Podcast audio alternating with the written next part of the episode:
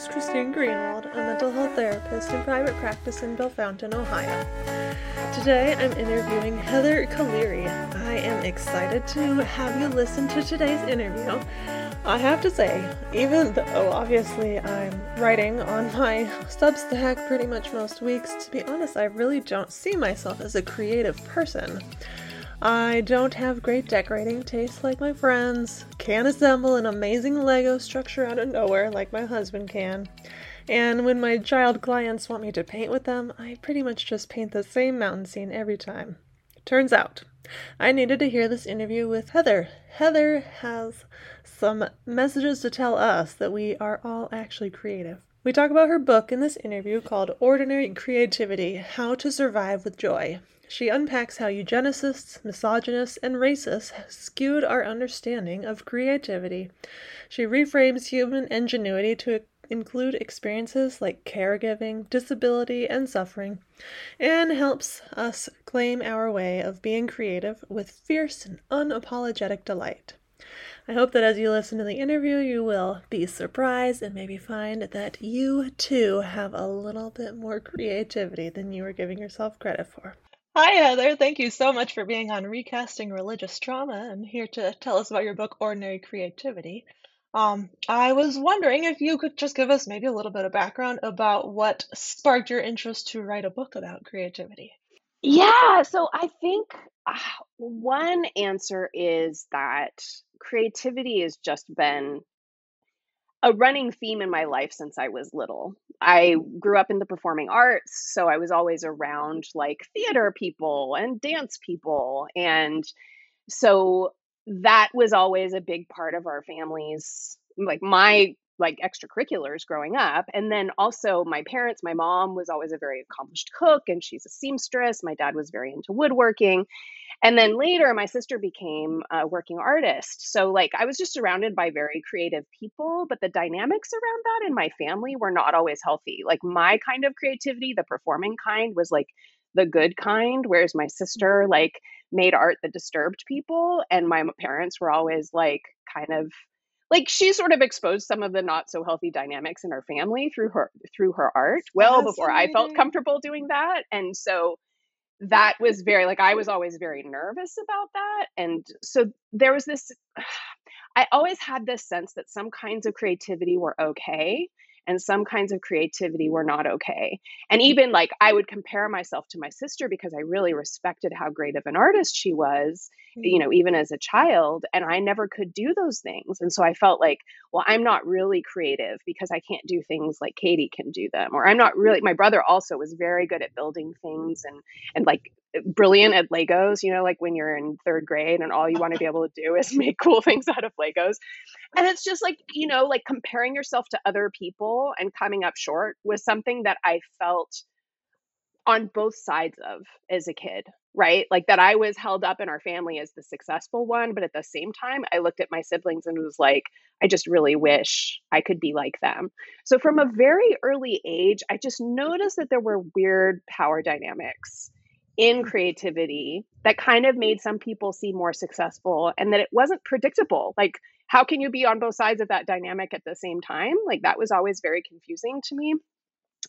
And then, you know, I I've been I've been a writer for 20 years. I, I read, I don't know if you know the writer Anne Lamott. It seems like every writer does. And I read her book Bird by Bird, and like all mm-hmm. of these creativity books have been so helpful to me and yet, so many of them also produced a lot of anxiety in me. Like, I wasn't doing it right, right? Like, that idea of like, these experts are telling me how to get better at my craft was both super helpful and also like, I could never possibly live up to that. Or if I don't do th- things that the way they do, or if it doesn't work for me like it worked for them, then clearly I've fallen short and I've done something wrong.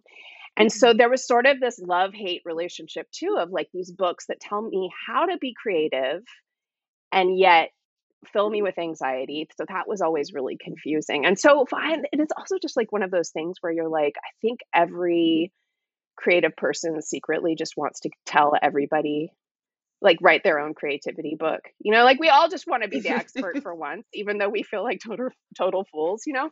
So finally I was like, you know what? What the heck? I'd love to write a book about the anxiety that I feel about creativity. Like what is the what is that point of like because also like most people that write creativity books they're already the experts they're already famous for being creative and i am totally mm. not famous for being creative except in my own household you know so it's like what does it look like for people who are not like quote unquote success stories to write a book about the value of being creative and that was interesting to me so that's why i ended up writing it Yeah. Okay. So you're tired of having to rank creativity as like this one's better or more important than the other one, or like having to do all this comparison and just make it more accessible to ordinary people. exactly exactly Yeah. So I was very curious. Like I had no idea about this thing that you wrote. Um, but that like eugenicists and and like racist like racism has all been used to like kind of rank these sorts of like certain creative pursuits above other ones or like above other people doing creativity. Um, and that was surprising and interesting to me. I'm wondering if you can maybe tell us a little bit more about like supremacist systems, I guess, in general and creativity. Yeah. Yeah. So that was a surprise to me too. It was not something that I knew going into researching this book. But before I started working on this book, I was working on a book proposal about normalcy in general. And when I mm. started looking at the idea of normalcy, like the idea of norms were established established by early statisticians, okay? Like that is where that term is used first came to be used. And a lot of early statisticians were also eugenicists. Like those two disciplines grew mm. at the same time. So I'd already done some research on eugenics and had learned some of the big players in the early eugenicist movement just because of that earlier research. And the guy who came up with the term eugenics, eugenics is a guy named Francis Galton, who was an early statistician. He was involved in early forensics. He created differential psychology, like very like polymath brilliant guy, right? Mhm. And so when I started researching creativity, I got this big book called the mm-hmm. Cambridge Handbook of Creativity. It's like a scholarly scholarly tome on creativity that is about the most unfun thing you've ever read in your entire life. And I Our, started our our listeners should know that you're holding your hands like multiple or your fingers Yes, multiple it's inches like a brick, right? It's just it's really it's what you think a scholarly book on creativity would be like, right? Like super Mhm. dull. But the first chapter was all about the history of creativity and it was so fascinating. And the thing that stopped me is I got a, a few pages in and they said the first the first person to formally study creativity was Francis Galton. And I said, "Wait, what?" Hmm. The guy who invented eugenics was the first person to formally study creativity. And basically, Francis Galton was very interested. The whole idea of differential psychology is what makes human beings, some human beings have different abilities than others. And he really thought that people who were wealthy and tall and male and Mhm. white were inherently better that that was why so many geniuses came from wealthy established families that that Oh. Mm. because it ran in their blood and so therefore super genius creative people were better and were like masters of the race and they should be supported and encouraged to have more babies because that would improve you know the white race these were like explicit things that he said right Wow. I feel like he's i missing a couple variables. um possibly i mean he was quote unquote a genius so we'll just take him at face value he was very convinced of his own genius by the way Oh goodness. and i had read uh, you know books on talent books on other stuff and people would mention galton in passing as having contributed important things to our understanding of genius and creativity and never mentioned the fact that he was a Hmm. eugenicist and i thought and then I started doing, I mean, like if you research art history, you learn about like okay there's this whole thing in art history where like decorative arts like stuff that women do like quilts or clothes making or home decoration are seen as less than the real arts which are like painting and you know representational re- representational painting. So a lot of women artists never got their due because they would make quilts. And why is it Mhm. that we think quilts are not a form of abstract art right? Like, why do we think that if it's made with fabric, it's not actual visual art?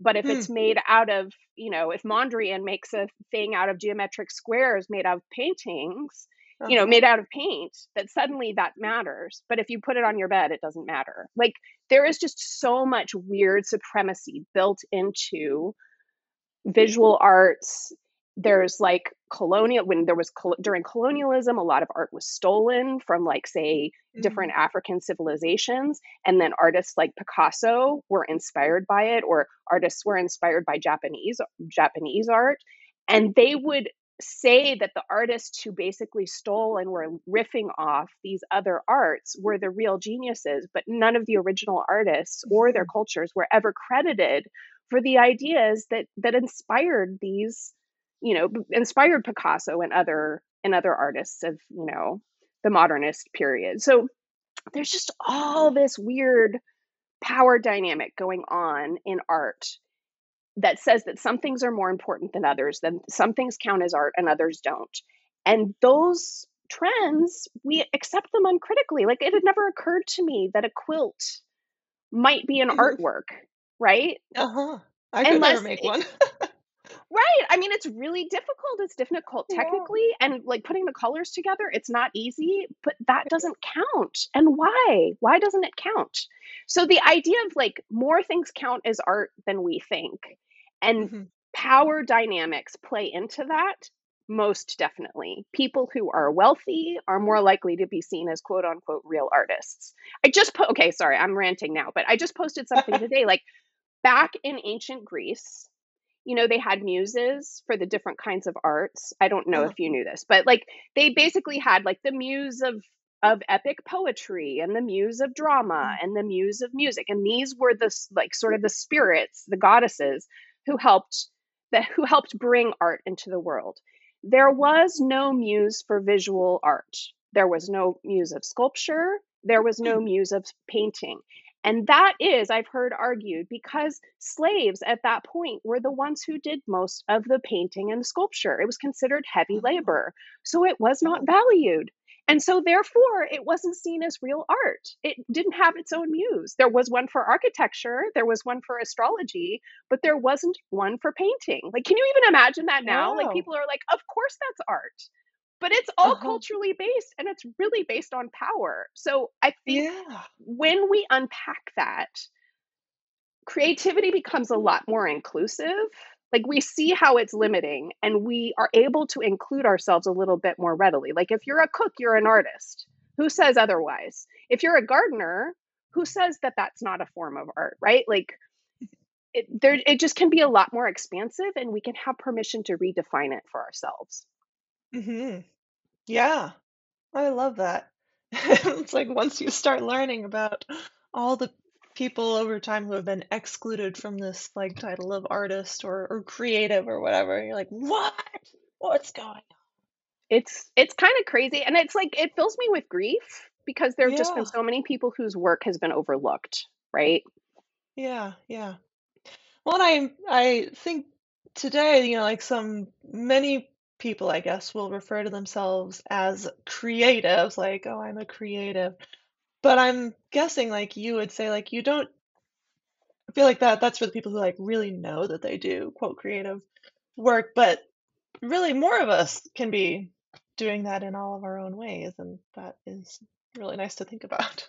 Yeah, I I think it's it it could be more inclusive than it is and I think a lot of us feel shut out from it. It's like this Uh-huh. cool the, the place that the cool kids are playing Yeah, playing at, you know? It's like we're the the cool kids feel like party. And I just think that's crap. Like I think it's I think it's made up and I think more people should know that it's made up. Yeah. Yeah. Thank you for bringing that to light. So switching gears a tiny bit, I guess. Um, but obviously I write a lot about religious trauma.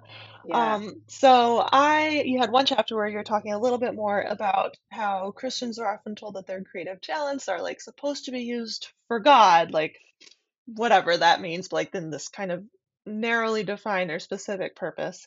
Um, and if and if creativity doesn't glorify God, with quotes, like it's not not even worth doing, and there there's often like a lot of guilt around if you wanted to be creative outside of those spheres, like are you just wasting your time and resources, whatever.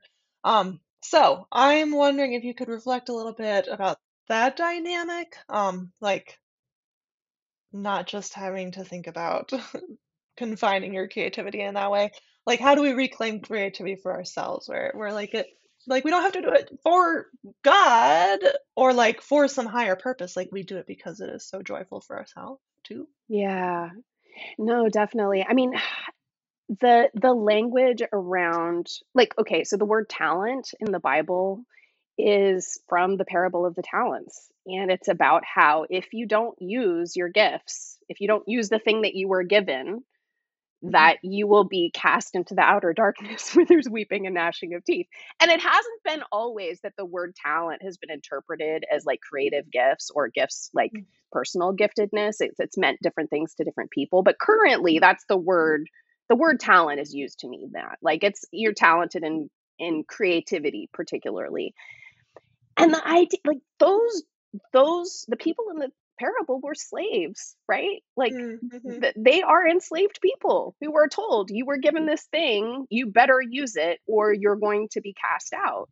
That is a terrifying story. Like I don't blame any of us for having just a few hangups around the idea of using our talents for God, right? Like Yeah.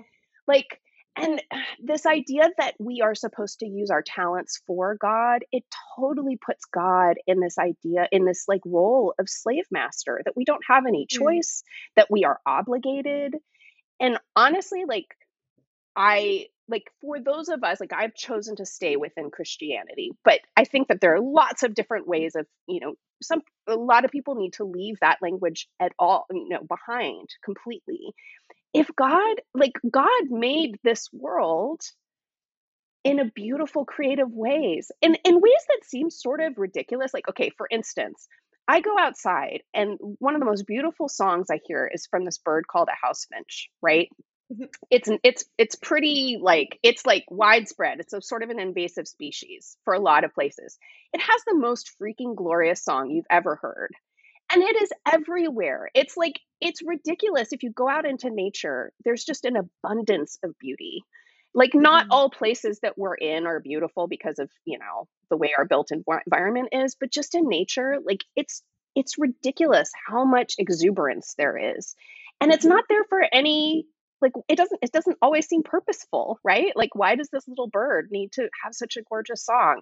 And I think if we believe in a loving God, we believe in a God who just fills the world with delight just because because this little bird that is everywhere and is totally ubiquitous like you see it in the parking lot right of target it's so so so common that that bird is beautiful and the idea is like if i'm going to believe in a creator god i want to believe in that kind of god that that beauty and joy and playfulness and delight are Mhm. things that that kind of god would fill the world with because it's just fun right like it's just fun to sit and listen to a bird just twittering on in the target parking lot and even there there's beauty right where there's just Mhm. miles of asphalt and sameness right and if we can't if we can't get behind the idea of god we have each been given just the ability to enjoy the tastes and sounds and like tactile things around us to see things like in our clothing. We put on clothes every day that are works of art right? Someone made them. Someone took time with their design Mm-hmm. someone had the idea of how the colors should work together we can appreciate that in our everyday life if we make a meal it might not be great, but it nourishes us, right? It, which is kind of a miracle if you think about it. Yeah. The the way we live, the everyday things that we do are full of things that were made by somebody. and they mm-hmm. have beauty and worth in and of themselves. Like if you actually think of the whole global sh- supply chain and what it takes to get like a cheap a cheap t-shirt to our door, Yeah. like it's incredible the way that people have to work together to produce those things is awe-inspiring. And and being able to participate in that even a small way, that is something that all of us are avail- are are part of, whether or not we're thinking about it. And I think we should all think about that a little bit more. So, whether we're talking about a creator God or not, I think just the fact that human beings are all participating in this global economy that is full of design and attention to detail and skill, we are all participating that together. And whether or not you feel good at making stuff, you can still choose those things. You can still choose those things in your life because it's just a joyful way to live, right? Mhm, I think that mhm. I think that kind of art and beauty is all around us if we just have eyes to see. And we it's just for fun. It can just be for pleasure. Yeah. Yeah, I know. I I don't know. I feel like growing up very like I have German ancestry and like very I don't know, kind of waspy too. But like s- there's so much seriousness and like you have to have a purpose to everything and you have to be like very efficient. And these are stuff that I'm still like trying to undo in my programming today, right? You too. Totally. And Totally. it's such a like mind shift to be like, I can do this just because it is really fun and it brings me pleasure and it's pretty and it whatever. Like it's not something I'm used to, which which like if I'm just going about my everyday life, like I don't necessarily notice because it's so ingrained. And then we start talking about like creativity and doing it just because you like it. And it's a good Yeah. reminder. And I mean, like people say this so much it's a cliche, but kids know that instinctually, right? Like they will find the fun Yeah. thing to do in the room, even if it annoys everyone around them, and they will just do it because that is how we are wired. So re like I am totally, totally serious too. Like I can overthink anything, mm-hmm. but the more I allow myself to just lean into pleasure, the more the more alive I feel. And and Yeah. honestly, like if you've made anything, if you've written something or you've baked a cake or whatever, like usually you have to pay attention to like what do I really want here? Like if you want a cake, you don't just want a cake. You want a sp- specific kind of cake. And like if you want carrot cake, an angel food cake really isn't going to cut the mustard. It matters what mm-hmm. we're what we're hungry for, right? And allowing ourselves to just feel that hunger is really liberating. Yeah. You've got just the best metaphors. Feel, feel our hunger, like whether this is a literal hunger or just like what is our creative soul hungering for? Yeah. Yeah. I like it. Um, so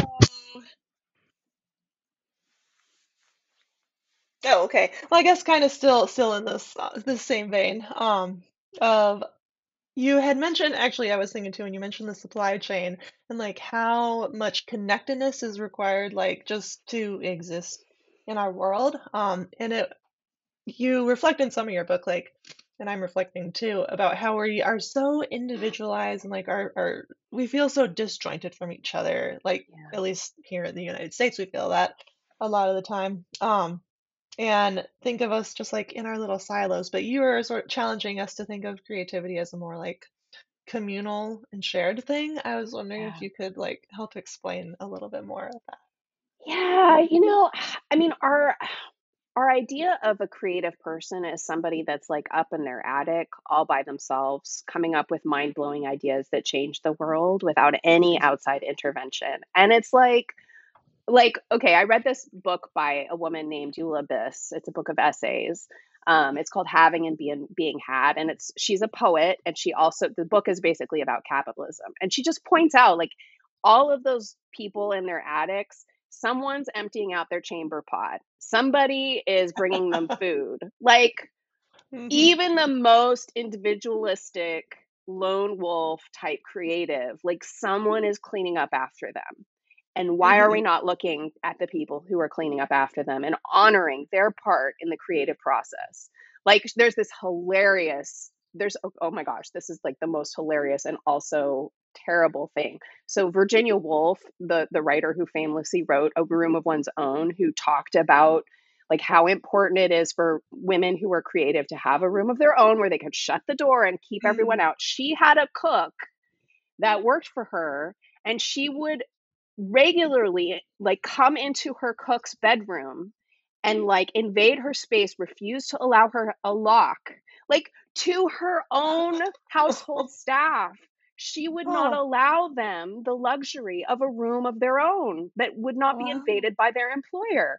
I mean, the the the ridiculousness of that. I was like, "Oh my gosh, Virginia Woolf, why are you an asshole?" Like this like we all depend on each other we depend on like in the in the pandemic we depended on the people who were willing to stock the grocery shelves i was never Mhm. more aware of that so any creative person is dependent on the people who make their life possible or eh, they are the people like i'm a working mother right like i make life possible for the people in my life and that work is important too like i, I Mhm. think we see this dichotomy between like the work we do in our household and our creative work. And I think that that line is a lot less clear than our culture would tell us that it is. And I think knowing that is important. And I think when we realize that creative work and our everyday work all of it is honoring, all of it is super important. Then we have more connections to other people. We're kinder to the other people around them because we see they matter in whatever genius ideas that I have. And Mhm. their their labor is making all of it possible. Like all of our collective labor is making all of this stuff possible. And without it, we're all sunk, right? Yeah, yeah. That reminds me of some like essays and stuff that I've been reading in the last year, probably by some feminist writers, mostly on Substack, but like about the invisible labor of of women and mothers, especially, um, or like this idea of this like brilliant artist or brilliant writer who just comes up with these amazing ideas because he has this family or this whatever, or he doesn't have anyone else to attend to, like who are people who are taking care of his needs. Right. Um, so, I mean, there's there's like I kind of go two directions with that, that there's how how do women or mothers who are often cast as like the the person who is in charge of more household tasks and stuff or, or doing like two jobs of work and then house. Um, how do we allow them or us like the space to be creative if, if it is really like a space where like writing is not done well with little children running around? Let's Yeah. let's it's really hard to do that.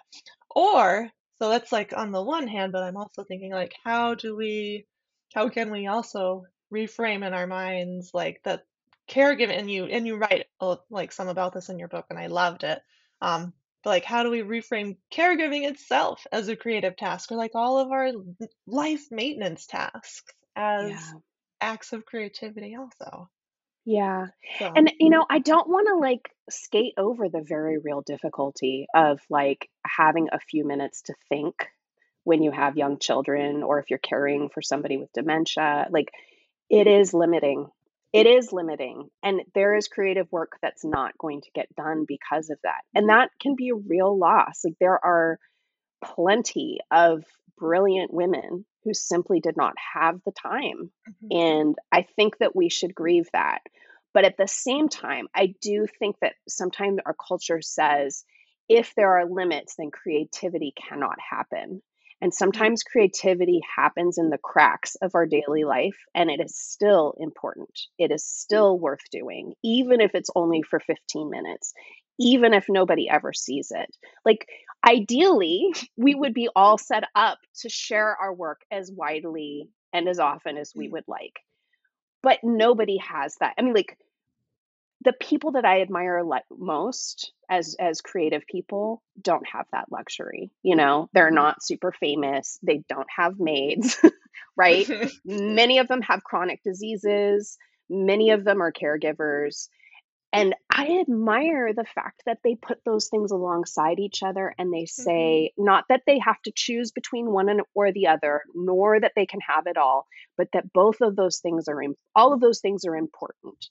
And the work the work can happen in small ways and still be meaningful.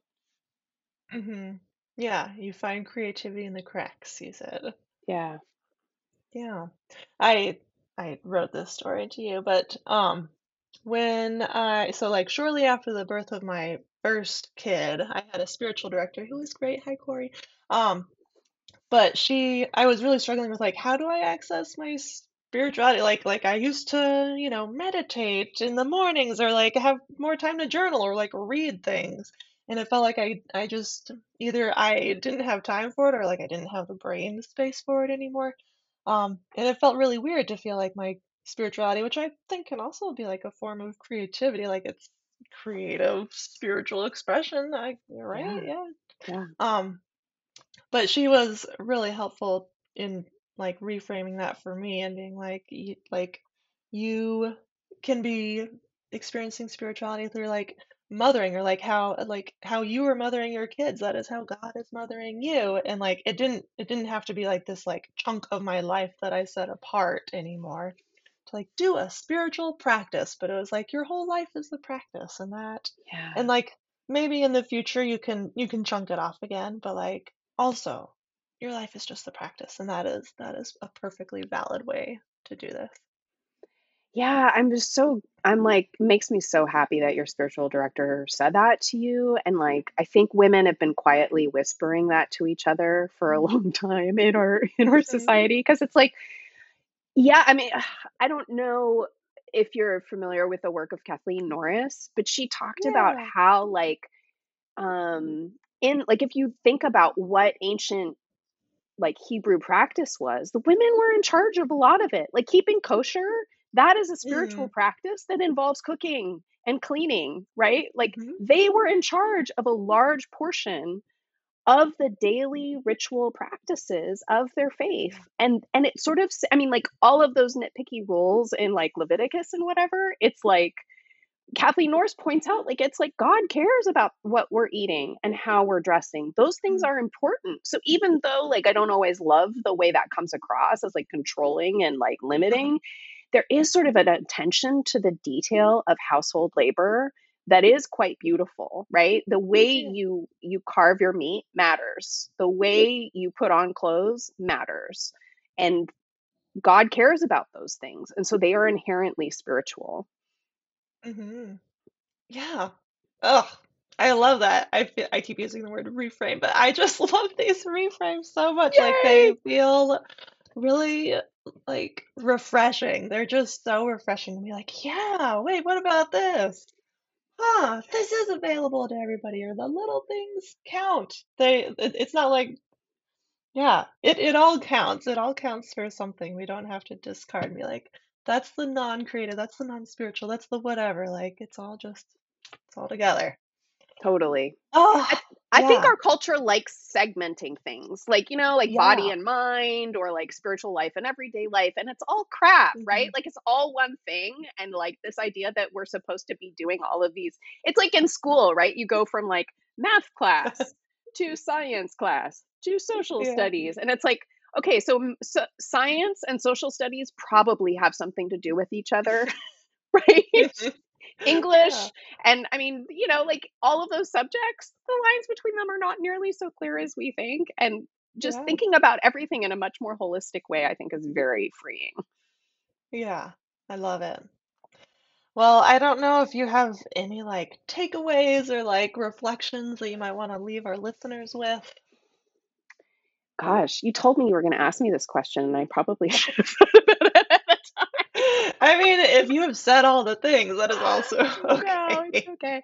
You know, I think I think I always feel well, one of okay, one of the things that started me writing this book was like during the pandemic, my life was really cli quiet, which has Mhm, I've just really realized throughout my life that that is a blessing to me to have a very mhm, quiet, routine-based life, right? Like, okay, I'm neurodivergent. This is not a shocker, right?